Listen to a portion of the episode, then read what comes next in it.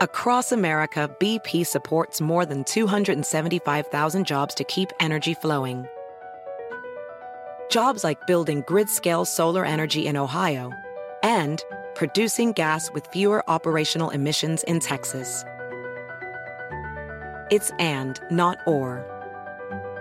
See what doing both means for energy nationwide at bp.com slash investing in America. Noticia en NTN 24. Hola, soy Moisés Naim y usted está escuchando una parte de mi programa de televisión.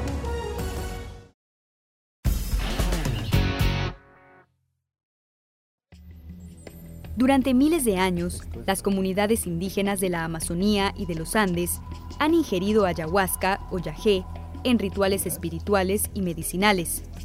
Son brebajes que contienen la sustancia psicodélica DMT. El chamán Juan Martín Jamioy lo describe como un encuentro con un terapeuta, es un psicólogo espiritual que te habla directamente sin darle muchas vueltas. Él te va diciendo las verdades tal como deben hacer, ¿sí? o lo que debes de hacerse, o lo que tiene que hacer para orientar su situación de vida. Esta experiencia ha atraído a turistas de todo el mundo a países como Colombia, pero si no se realiza de la mano de expertos, puede ser peligrosa e incluso mortal. De hecho, el consumo del yagé o ayahuasca está en una especie de limbo legal. Por un lado, las comunidades indígenas tienen derecho a celebrar sus costumbres y tradiciones. Por otro lado, la DMT forma parte de la lista de las Naciones Unidas de sustancias psicotrópicas y por tanto se supone que esté restringida a uso científico y médico únicamente. En esa lista también están otros alucinógenos naturales y sintéticos como la mescalina, la psilocibina, la LSD o la MDMA. Son drogas que al ser abusadas podrían generar desde psicosis hasta daños al corazón, pero que con la supervisión e implementación adecuada podrían ser grandes aliadas para la salud mental. O al menos, eso buscan los partidarios de la psicoterapia asistida con psicodélicos. La idea es utilizar estas sustancias de manera controlada para estimular neurotransmisores en el cerebro como la serotonina, que se encargan de regular las emociones. Luego, con la ayuda de psicólogos y psiquiatras, se busca que los pacientes aborden traumas, miedos y condiciones como la hiperactividad, la adicción o el autismo. El neurocientífico Eduardo Schenberg ha participado en importantes estudios en Reino Unido y Brasil. Vemos que las personas con depresión tienden a sentirse más conectadas consigo mismas, con sus familias, con sus comunidades y este sentimiento de conexión puede ayudarles a superar la depresión.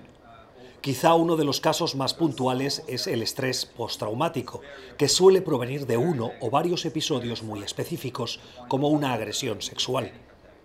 Y esas sustancias les ayudan a tener menos miedo a esos recuerdos y a ser capaces de trabajarlos en las sesiones de psicoterapia. Uh,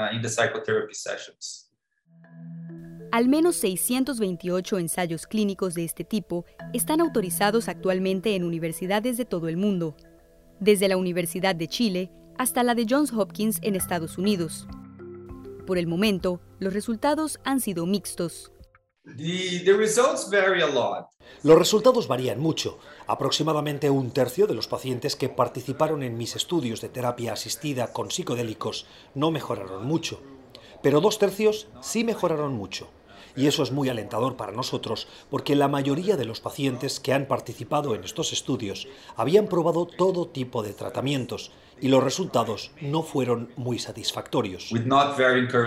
Uh, uh, Algunos gobiernos ya han dado los primeros pasos para autorizar drogas psicodélicas en el tratamiento de enfermedades mentales que presentan resistencia a los medicamentos tradicionales.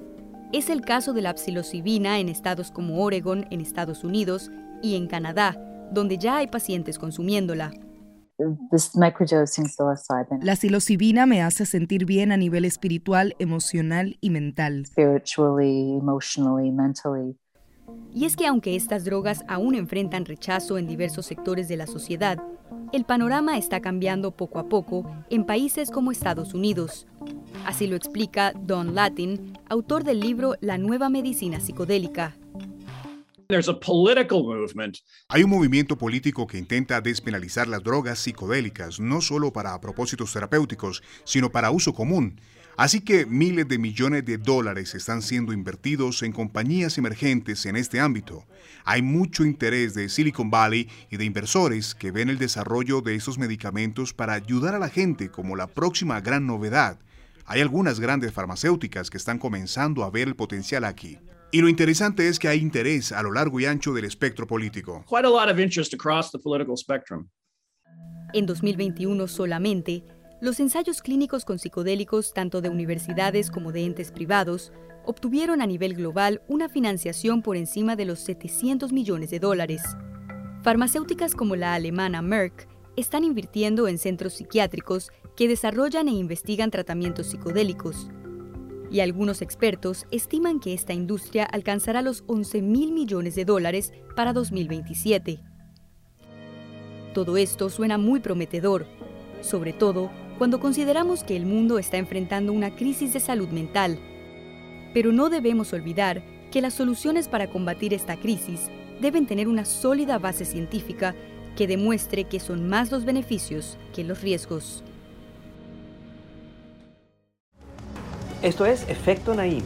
Puede verlo todos los domingos por NTN 24, a las 7 de la noche en Washington, a las 6 de la tarde en Bogotá y a las 4 de la tarde en Los Ángeles.